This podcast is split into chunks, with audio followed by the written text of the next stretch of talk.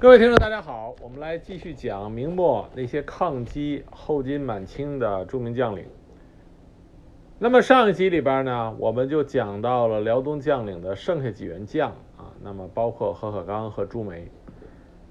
那么这一批将领，包括前面讲到的满贵啊、赵帅教、祖大寿，当他们啊战死的战死、降清的降清之后。那么明朝在辽东本土的啊，辽东本土生长起来的可以打仗的将领就基本上损失殆尽了，包括辽东的本土的精锐也都是损失比较大。那么在这个之后，辽东战区比较有影响的就是松锦大战啊。那松锦大战实际上是发生在祖大寿啊这个降清之前了，同步发生的。那么讲松锦大战，松锦大战的指挥者就是洪承畴啊。那么在讲松锦大战这件事情之前啊，我觉得我们要讲一讲关内，关关内啊，要把目光从关外移到关内。因为自从袁崇焕被下狱之后，孙承宗大凌河之败，被迫离开了辽东啊，引咎离开辽东之后，那么实际上辽东。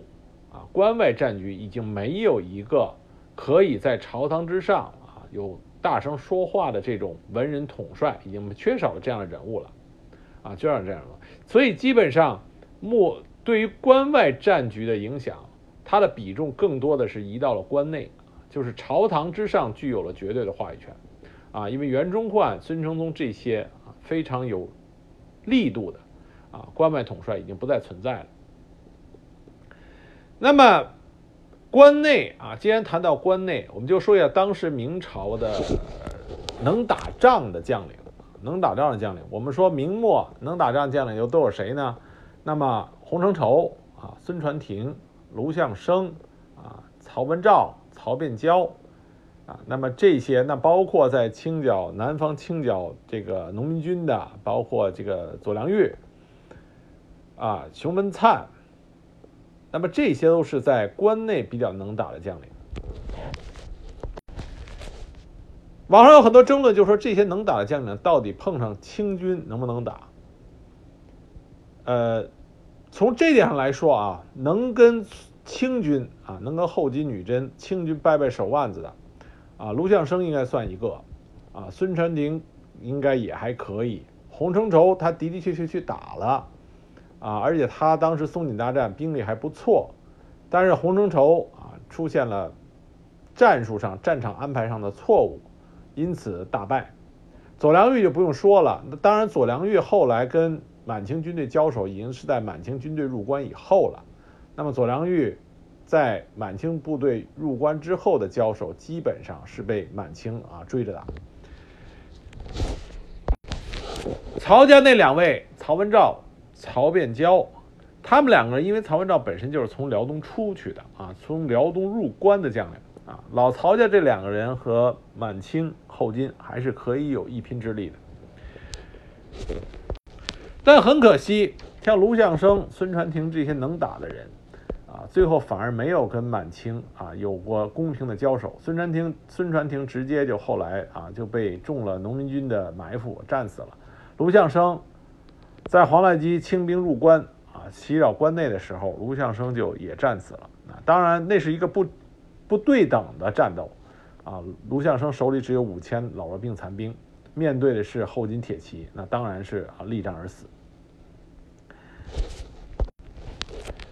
但是我们要说的是，在袁崇焕被下狱啊错杀之后。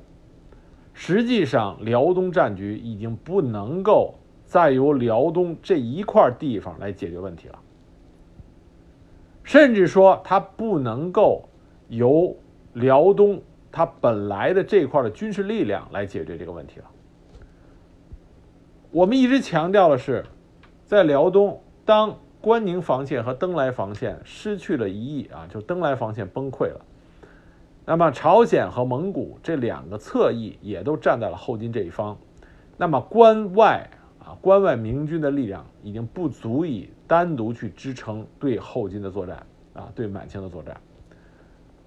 这和之前关内只给关外提供粮饷和物资援助，那么关外的部队凭借着一己之力，那么和登莱防线相互配合，那么钳制住后金女真啊，这跟那个时候的局势已经完全不一样。这时候需要关内不仅仅是供应粮饷，同时还要供应军事力量，啊，你要派将派兵去关外，这样才行。但是屋漏偏逢连阴雨，这时候关内被农民军、农民军流寇也是搞得一团糟。那么要想解决这两线作战，要解决整个当时大明朝所面临的这种危机局势。就需要有一个总体上运筹帷幄的人。那这个人当时在明末是谁呢？他的名字叫做杨嗣昌。啊，杨嗣昌。杨嗣昌在网上的评论对他的争议很大，有说的很好的，也有说的很差的。说的很好是因为他啊不营私不结党，并且他提出了非常有效的清剿农民军的方案。啊，对他贬低的人呢，是因为抓住他的黑材料，就是他使得卢象升啊，卢象升啊，卢象升最后战死，啊，让孙传庭下狱，这些都是杨慈昌在任上干的事情。那么这集里面呢，我就给大家客观的评价一下杨嗣昌到底他到底是个什么样的人？如何公正和客观的评价这个人？我认为，对于杨嗣昌这个人来说，他是一个有才能的人，这是不容置疑的啊。他有很好的才能，但是他的才能和他的才气，让他在错误的时间当了一个错误的位置。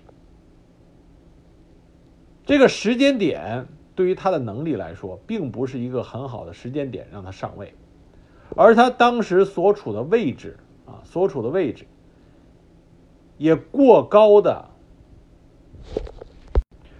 使用了他的能力的范围啊，就是他能力并没有达到他那个位置所需要的那个高度。杨嗣昌最大的问题是他的优柔寡断啊，他缺少一种强有力的手腕，因为那个时候大明的江山整体的战局需要操控全局的那个人啊，除了皇帝崇祯皇帝以外。那么他的手下操控全局的这个大臣，必须具有啊雷厉风行的手腕，而杨嗣昌他做不到这一点，这是他悲剧的原因。那么具体来讲，杨嗣昌的人生履历，给大家分析一下杨嗣昌到底是个什么人。杨嗣昌他的父亲杨鹤呀就很出名，兵制呃官至兵部右侍郎、三边总督。杨嗣昌是万历三十八年的进士及第啊，开始了从政的生涯。其实，在杨嗣昌早期从政的经历中，他做的一些事情，我们就可以看出来，杨嗣昌这个人呢，其实他很不简单，他有很深远的这种战略目光啊，战略目光，并且他能够看清楚啊很多人的本质。比如说啊几件事儿，他在刚开始在南京户部啊任这个心想司郎中的时候啊。这是一个主管钱粮的官儿，他刚上任，就给皇帝上了一个奏折，是干嘛呢？是给当时啊天启二年那个时候，是给当时的登莱巡抚袁可立向皇帝请饷。这说明他认识到袁可立在辽东是有所作为的，给杨袁可立足够的粮银支持，会使袁可立在登莱防线上有所作为。那么后来，东林党跟阉党在朝堂之上啊斗的是你死我活。杨嗣昌看到这个情况，当时他是称病挂冠。实际上东林党和阉党对杨嗣昌啊都有看法。杨嗣昌的父亲杨鹤是被魏忠贤罢官的，而东林党因为杨嗣昌当时给阉党的另外一个有所作为的地方官员请命。而且把杨嗣昌认为是同情阉党，也大大规模的加以抨击，所以杨嗣昌本人他是两个党不结党不营私的啊，这点上是非常值得称道的。而且杨嗣昌他对整个大明朝的很多问题啊看的都很透彻，在明朝尚未显示乱象的时候，任户部郎中的杨慈超杨慈昌啊，曾经在一次奏折里边，他就说，淮北江浙地区年成不好，民米价昂贵，民心思动。当时他在奏折里写了这么一段话，他说：“今日百姓上至讨贼，尚可催苛，只恐百姓自己做贼，谁为皇上催苛者？”他有很深远的眼光，看到大明朝当时内部制度的问题会造成最后啊老百姓啊造反，他认为这是这是大明朝啊一个根本性的问题。所以说，杨慈昌他的战略眼光还是不错的，啊，另外一个，杨慈昌当时早期比较出名是他是个大孝子，因为杨慈昌的父亲杨鹤做三边总督的时候啊，官至三边总督，招抚流寇，结果招降以后又再次叛变，这个流寇叫神一奎啊，降而复叛，崇祯皇帝怒不可及，就把杨鹤逮捕入京，后来。给发破发配啊，发落到这个戍边去了。杨慈昌当时正在得到崇祯皇帝的重用，每一次杨慈昌啊遭到重用升官的时候，他都会向崇祯皇帝啊请求赦免他的父亲，啊，非常的一个大孝子。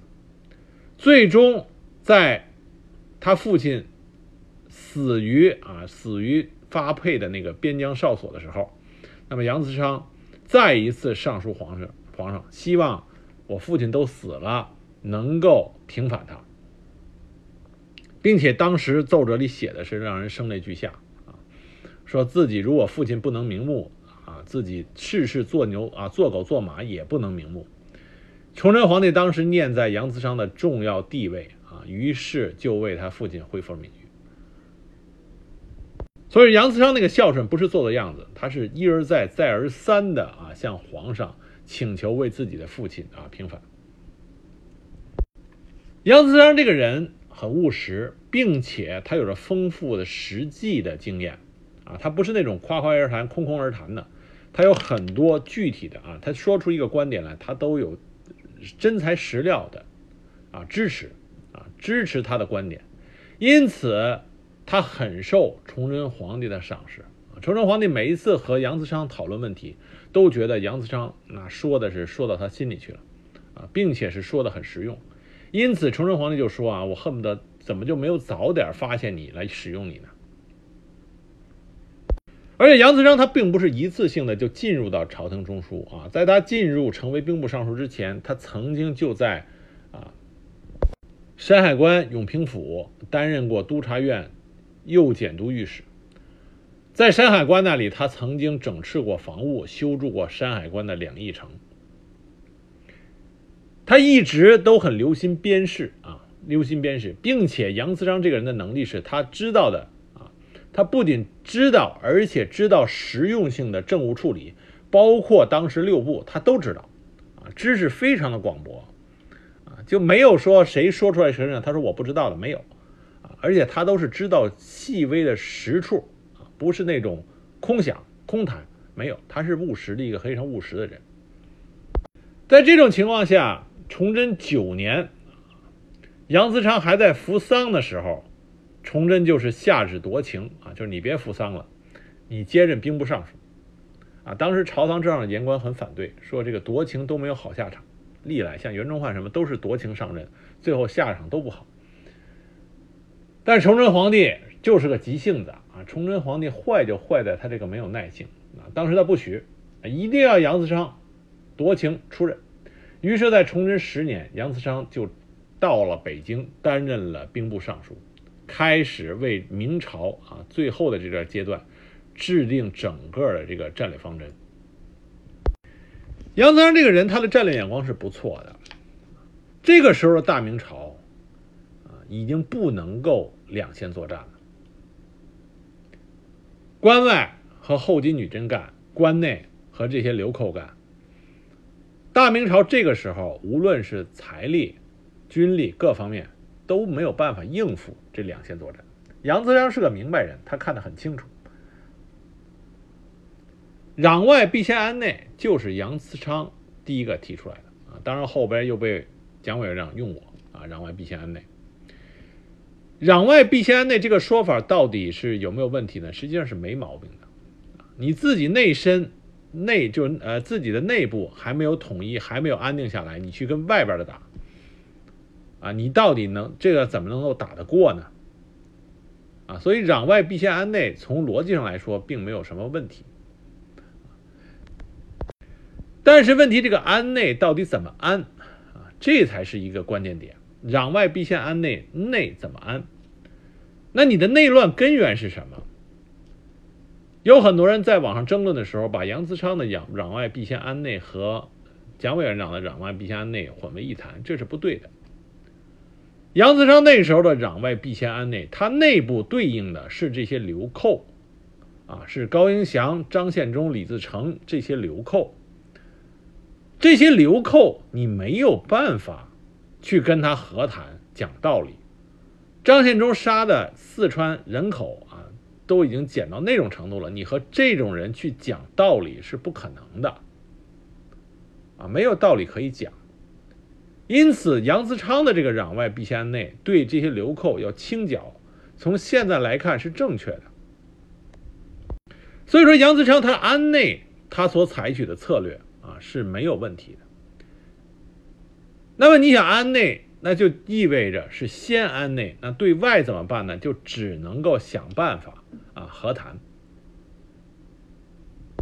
杨子昌的主张就是跟清朝和谈。稳住京师附近的局势，因为自从袁崇焕那一次皇太极绕过山海关进击啊这个京畿以后，满清部队屡次这么干，啊，弄得京畿啊京畿附近局势不稳。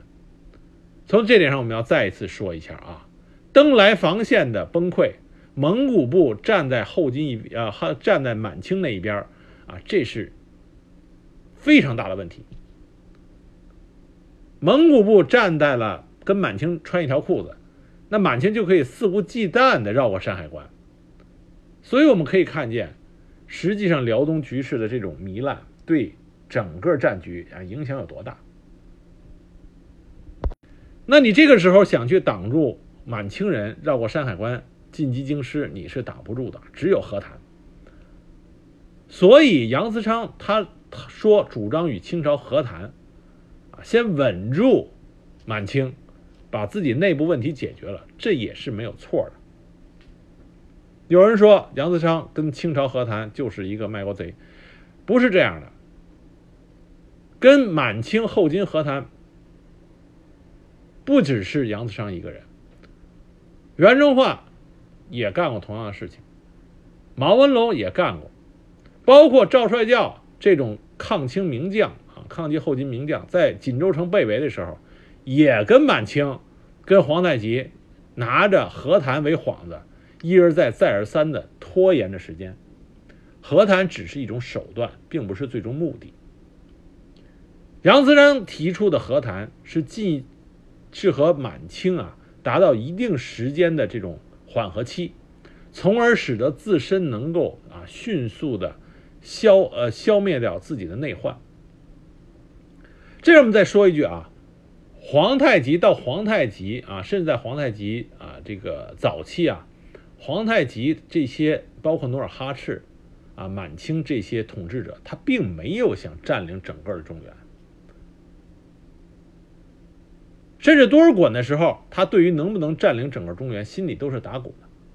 毕竟后金是弱小的，大明的江山是庞大的。对于后金的这些统治者来说，更多考虑的是如何从大明王朝这里拿到实惠。我们这里说一句题外话：满清拿下大明江山，这是一个破了历史记录的事情。为什么这么讲呢？因为在满清拿下大明江山，它的速度之快，啊，是破了历史记录的。华夏民族的大好河山，在他在满清之前啊，是没有这么快速度被拿下来的。南北朝不用说，南北割据，沿长江画了一条线，啊，北朝一直没有能够彻底的攻下南朝，也就是大汉的彝族啊，大汉跑到南啊南江南，所以南北朝少数民族没有拿下整个大汉的江山。宋朝无论是金、辽啊，先辽、金、西夏啊，他们也没有做到。至于说蒙古人，成吉思汗拿下了到最后的这个忽必烈拿下整个的啊南宋江山，这是花了一个很长时间的事情，包括之中还付出了蒙国蒙哥大汗在钓鱼城这个折边钓鱼城下付出了重大的损失，并且经过了长期的这种对峙拉锯，最终才在啊最终才拿下了整个南宋江山。更何况，蒙古大元那整个是扫清了，一直打到了欧洲，啊，这都是几千年来啊就这么一独一号。因此，在满清之前，能不能顺利的打下汉人的这个大片大好河山，这在满后金人、满清人心里是画了个大问号。所以，努尔哈赤、皇太极更多的是想和大明王朝议和。得到承认，并且得到实惠的好处，所以这个时候，杨嗣昌跟清朝主张和清朝和谈，给自己消除内患，迎来时间，这个是有根据的啊，有根据的。那么，如果跟清朝和谈能够缓和了局势，可以专注于消灭内患，那么杨嗣昌就提出增兵十二万。其中步兵七万四，马兵三万六，增加饷银二百八十万两。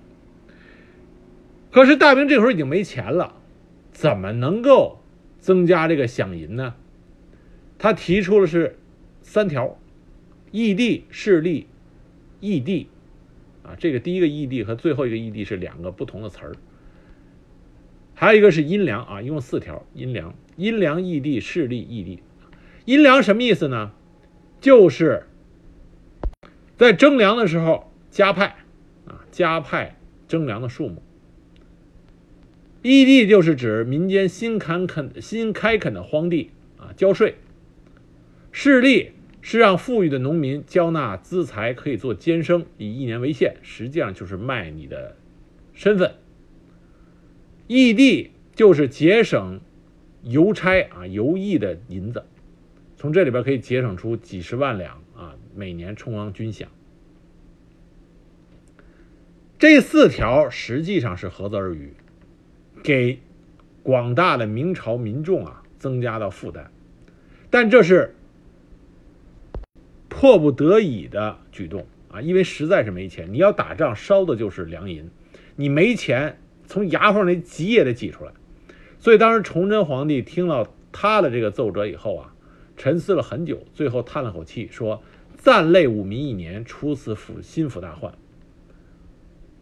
但从崇祯皇帝这句话里边来看，就可以看到崇祯皇帝他的最大毛病就是没有耐心啊，没有耐心。他说一年，他真把这当一年。他急于的想让啊杨嗣昌在同意了他的主张以后，迅速的实现最终的结果。崇祯皇帝一个最大的特点就是动不动就是大干猛进，希望迅速的达到啊理想的目标。一旦达不到理想目标，他就很暴躁。在埋怨大臣的同时，他从来没有检讨过自己啊这种失去耐心，到底这个会对整个的政策实施有多大影响？他从来没有反省过自己。那么杨嗣昌又提出来，如果外部能够达到和谈，啊，内部积攒了足够的银两，扩充了足够的部队，那么怎么能够剿灭内患呢？他就提出了叫“四正六余，十面张网”的围剿计划。他这个计划实际上是成功的，他的计划的实施靠的是五省总督洪承畴，另外一个就是在挑了半天以后没办法。推荐的两广总督熊文灿，为什么说没办法呢？因为当时的确手里边没有合适的人选。熊文灿当时收服了谁呢？收在当时在两广总督任上，他收服了郑芝龙。郑芝龙是著名的大海盗，就是郑成功的父亲啊，扰乱东南沿海多年。熊文灿就把郑芝龙给招抚了，这是个很大的功绩。那么就给熊文灿赢得了善于处理匪患的这么一个荣誉，因此挑来拣去就把熊文灿推到了五省总理。熊文灿跟杨自昌实际上观点在剿匪这个观点上是不吻合的，啊，杨嗣昌跟洪承畴两个人比较说到一块去，因为杨嗣昌我们这里要提到他的父亲杨鹤之所以被治罪，就是因为在剿灭流寇的时候。被那个流寇神一奎先降后又反，结果就连累了他父亲被这个下狱，最后发配边疆啊，死在了边疆上。因此，杨嗣昌，我们从这里可以看出来，杨嗣昌首先他是个孝子，那么孝子谁把他父亲害了，他肯定很痛恨。那么，所以流寇这种降而复返的事情，杨嗣昌绝对是深恶痛绝。所以，在这个事情上，他和熊文灿这种啊，想是以辅为主，以剿为辅的这种观点，他是有有有这个相左意见的。但是没有别人，于是他就任命熊文灿主省五省总理。那熊文灿跟洪承畴两个人配合着，就去实现着杨子昌制定的这个围剿计划。当时实行的是非常成功。我们不要小看杨子昌实现这个计划的能力啊！杨子昌当上兵部尚书是熊崇祯十年的事情，到了崇祯十一年的二月，湖广农民起义军领袖刘国能、张献忠就已经受到了熊文灿的招抚啊，就投降了。杨子昌当时想把这两人都宰了，他不相信啊这种流寇的投降，可是熊文灿为了表现自己的功绩。啊上书担保说他没问题，但实际上降服的这两个流寇领袖刘国能和张献忠，啊，让熊文灿的担保变成了五五开。刘国能的确效忠了明朝，可是张献忠却是假招安啊。我们都知道张献忠和李自成是让明朝灭亡的两大最后的两大流。那么这个时候，另外一个主要的流寇就是李自成啊，闯王李自成。他也在洪承畴和孙传庭这两个名将名帅的穷追不舍下，锐利啊势力锐减。也是崇祯十一年入冬十一月的时候，率领着刘宗敏、田间秀等十八旗逃亡到了商洛山中。这看上去剿灭内患是一片大好，眼看就要完成了。但这个时候，对外的议和出现了问题。因为跟满清议和，这个的难度太大了。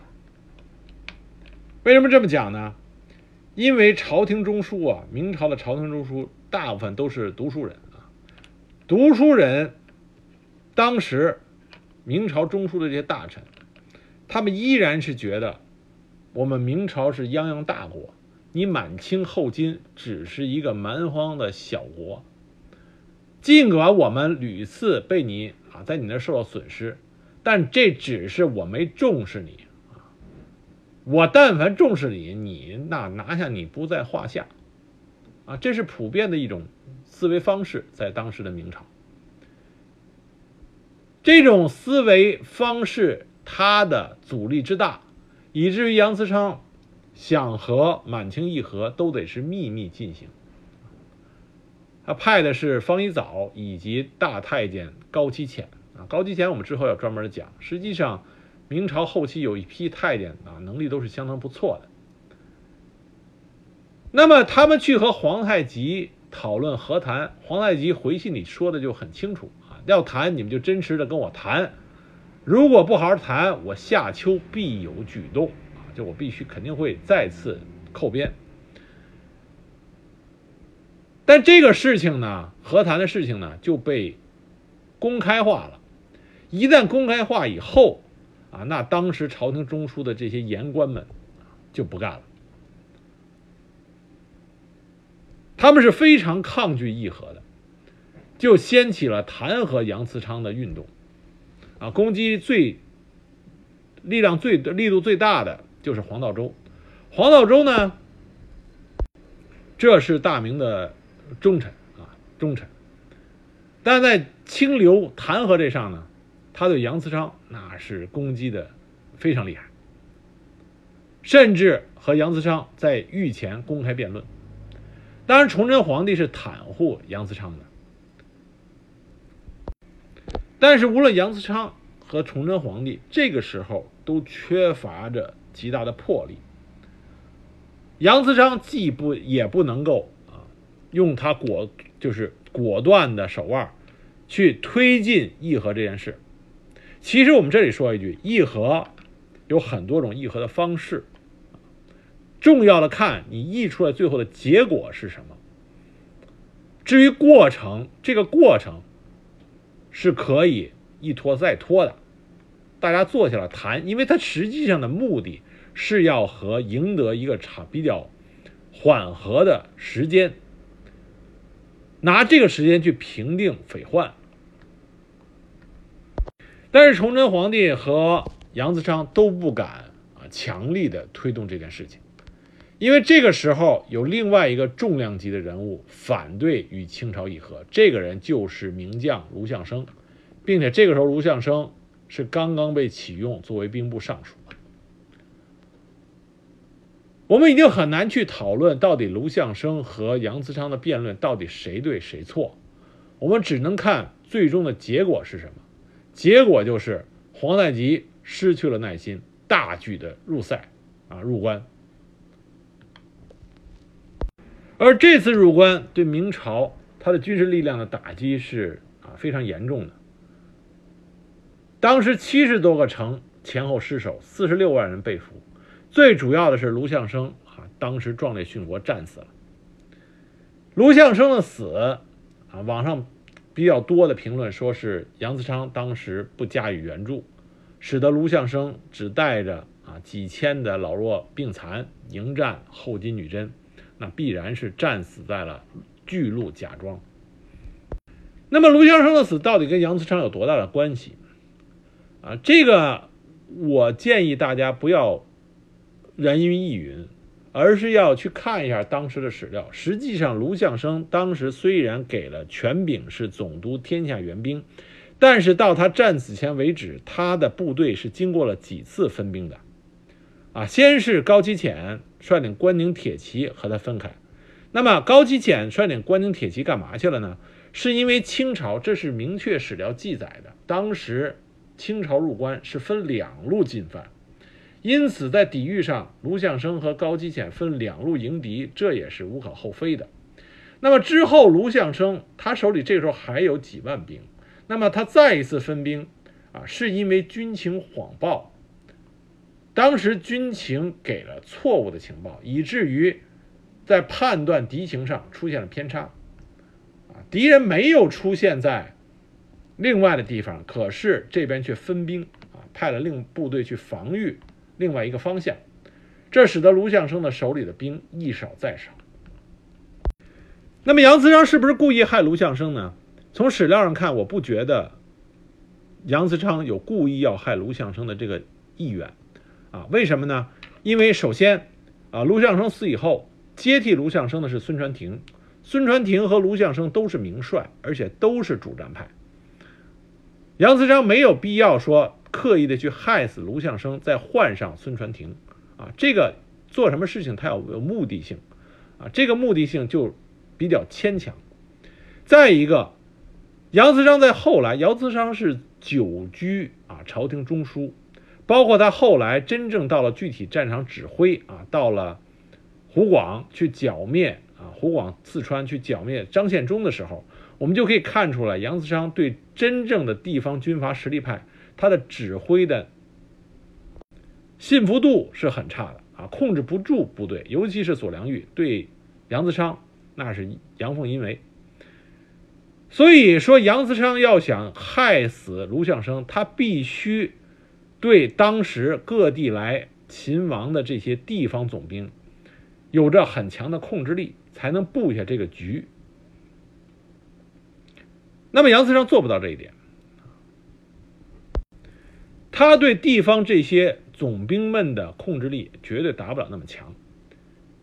以杨嗣昌的智慧和能力，还有谋划力，这件事情达不到一个百分之百的控制度，他不会在这种清朝大举啊进攻，有可能京城不保的情况下，还去算自己的小心思去把卢象升搞死，啊，这个于理不通。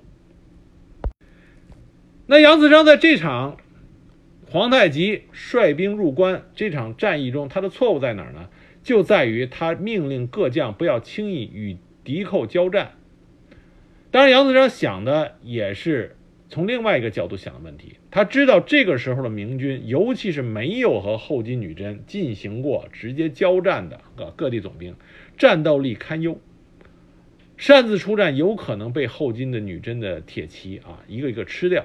于是他告诉大家不要轻易交战。但是从另外角度来说，你这样就助长了各地总兵这种胆怯、啊怯战的这种念头，变相的造成卢象升，卢象升变成了孤军奋战了，啊，一人突前，因此间接造成了卢象升这员名帅壮烈殉国。所以，我认为客观的评价，卢象升的死，杨嗣昌起的作用，啊，就是主观上。他并没有想让卢象升被陷害致死，啊，他没有布这个局的愿望。但是客观上，他的指挥和策略导致了卢象升最终战死沙场，这才是真正客观上的评价。那么，从黄太极率领大军冲入关内这一刻起，杨子昌整个的战略布局就已经失败了。攘外必先安内，你外没攘住，那内就谈不上安了，因为你还差着最后一步。随着洪承畴、孙传庭等人入京师勤王，那农民军就死灰复燃了。张献忠在崇祯十二年再举反旗，李自成前去会合。八十年代中国拍过一部电影，叫做《双雄会》，讲的就是这段。那么攘外必先安内这个局面就彻底的啊，彻底的失败了。那你失败了就没有什么好说的。明朝的这些言官啊，别的事儿干不成，你这都已经是过街老鼠了，还不得是破鼓众人锤？所以这些言官们就纷纷的开始弹劾杨嗣昌。那崇祯皇帝这个时候又发挥他的老传统啊，把这个错误都。扣在了杨嗣昌身上，但是毕竟他觉得杨嗣昌这个人还是很有能力的，很有能力的，于是没有像袁崇焕那样下狱啊。毕竟杨嗣昌做事情还是比较啊滴水不漏，并没有有什么太大的错处被抓住。杨嗣昌本人也比较能够揣摩圣意，于是他主动要求啊，因为这个时候张献忠反了，那杨嗣昌就借着熊文灿是他推荐的。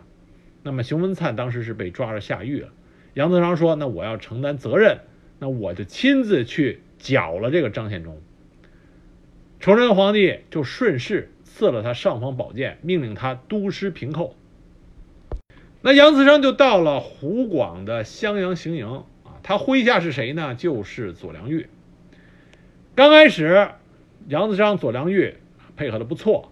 在川东夔州府玛瑙山大败了张献忠，啊，战报上说是斩获首级三千六百二十，坠岩骨死者无算，啊，就贴摔到山崖下边的很多，并且俘获了张献忠的妻妾和军师。当时崇祯皇帝大喜，封左良玉为太子少保，啊，并且亲笔写信赞扬了杨嗣昌。但是杨嗣昌这个人，他有不结党的优点，但是不结党就意味着他不太容易和像左良玉、贺人龙他手下的这两员骁将啊，左良玉是比较贪的啊。从后来明朝后来的这个历程，我们就看出来左良玉是比较贪的。因此，杨嗣昌这样的啊不结党、不营私的人，和这两员将搞不好关系。那你和手下将领搞不好关系，再想对付张献忠这种非常狡猾的流寇，你就很难了。杨嗣昌到重庆主持围剿，杨这个张献忠在四川到处流窜，杨嗣昌疲于奔命，尾随追击，可是就是抓不到张献忠。就在杨子昌死命的在那追张献忠的时候，张献忠声东击西，同时李自成也东山再起，李自成转进河南，攻陷洛阳，处死了皇叔福王朱常洵。紧接着，杨子昌他自认为安全的老窝啊，就是襄阳，被张献忠奇袭，襄王啊，当时被俘，然后就被杀了。这时候的杨子昌已经心力交瘁了，因为他的整个他认为可以挽救明朝的战略大计啊，彻底的被毁掉了。而他也沦落成在真正的战场上实际指挥追剿流寇，却被流寇啊团耍的团团转。他心力交瘁，就患上了重病，并且他觉得两王被杀，洛阳、襄阳这两座重镇相继失守啊，无颜面对皇帝，于是他就饮食不进。在崇祯十四年啊三月初一，他就死于沙市。关于他的死因，有的人说他是自尽的，有人说他是服毒的，也有人说他是病死的。他死了以后，崇祯皇帝亲撰祭文追赠太子太傅。但是崇祯皇帝对杨嗣昌的评价呀，也是两面的。一方面，他追赠太子太傅，并且亲笔写了哀悼。但是另外一方面，他又说杨嗣昌用兵不效，追究他导致洛阳、襄阳失守的责任。那么杨嗣昌死以后两年之后，张献忠攻破武陵，扒开了杨嗣昌的墓，并且烧了他的灵柩啊，让杨嗣昌死后都没有得到安宁。其实杨嗣昌是一个很可怜的人，因为他的整体策略是对的。啊，并且在实施过程中已经见到了成效，但是整个事情的发展没有按照他的设想啊进行下去，他本人又没有那个魄力推动着事情按照自己设想的轨道发展，啊，你包括当时清剿李自成等流寇已经到了最后关头，崇祯皇帝要求各地入京擒王啊入京擒王。杨嗣昌就上了奏折，当时他的奏折里这么写的：“他说贼未绝种，程畴、传庭一留一人于彼镇压。”啊，他说的很清楚，洪承畴、孙传庭这两个人必须留一个人在那儿。可是崇祯皇帝啊，又是急性的，没有采纳，命令洪承畴和孙传庭同时率兵回来，这才导致之后啊，流寇李自成跟张献忠再次啊这个复燃，死灰复燃。再一个，杨嗣昌被人所称颂的是他不结党啊，不营私。无论是对东林党和阉党，他都是避开啊，避开他们的权力斗争。但是这个是他的优点，也是他的缺点。缺点是什么呢？就是不善于和其他的人，尤其是和他政见不一的人搞好关系，能够统一思想，他做不到这一点。他和卢象升、孙传庭。他唯一可能相对来说矛盾小一点的就是洪承畴，啊，我跟孙传庭、孙传庭也好啊，卢象升也好，矛盾极度激化。包括之后他亲自领兵的时候，和左良玉、贺人龙这些人也都搞不好关系。实际上，杨嗣昌所在的他是整个大明当时军事系统的最高指挥官，可以说是总帅。那么在这个帅位上。能担任起帅位啊，帅位这个职务的人，不仅仅说你要有战略眼光、战术眼光、军事指挥能力，更多的是要会将将。韩信不就说过吗？啊，他可以将兵越多越好。那么刘邦只要会将将就行了啊。作为一个统帅，你要学会怎么样能够统帅自己的麾下。那么杨嗣昌他不会做这一点，做的不好，他不是个帅才。杨嗣昌更多的，他应该从当的职务应该是总参谋长，他实际上就是一个参谋的位置，啊，这个更厉害。可惜他被推到了帅位这个位置上，那么和自己的同僚部署关系搞不好，那进一步耽误了他整个战略部署的实施，啊，这是他的悲剧。我们客观公正的评价杨嗣昌，在明末，尤其是在袁崇焕死之后，啊，整个辽东战局也好，整个明朝战局也好，真正提出一个可行性的、能够挽救明朝危局，啊，提提出了一个可以实施的计划，并且得以实施，看到了曙光。那么，这个贡献主要来自于杨嗣昌。很可惜，他的计划没有办法得以全力实行下去，啊，夭折了。那么，如果看历史，你会看到，但凡这种挽救危局，啊，挽狂澜于不倒，那么在这个时候，但凡实行的计划，最怕的就是这个计划实行了一半啊，最后夭折，这甚至都比你什么都不做还要差。而杨嗣昌的计划恰恰是啊这种情况，因此，计划的夭折所带来的巨大危害，都变成了对杨嗣昌的指责啊，对杨嗣昌的指责。所以说，他是一个悲剧性非常可怜可悲的人物。那么，杨嗣昌他的死和退下，从当时朝廷中枢最高指挥官退下来以后，那么朝在明朝朝堂之上啊。就已经没有一个可以担当重任的人物了。那接下来的结果就是明朝那几员能打的将领啊，纷纷的或死啊，或降了啊。这是我们之后几集再继续再讲。所以这集我们给大家讲的是明末啊，在朝廷中枢之上一个比较有才能的。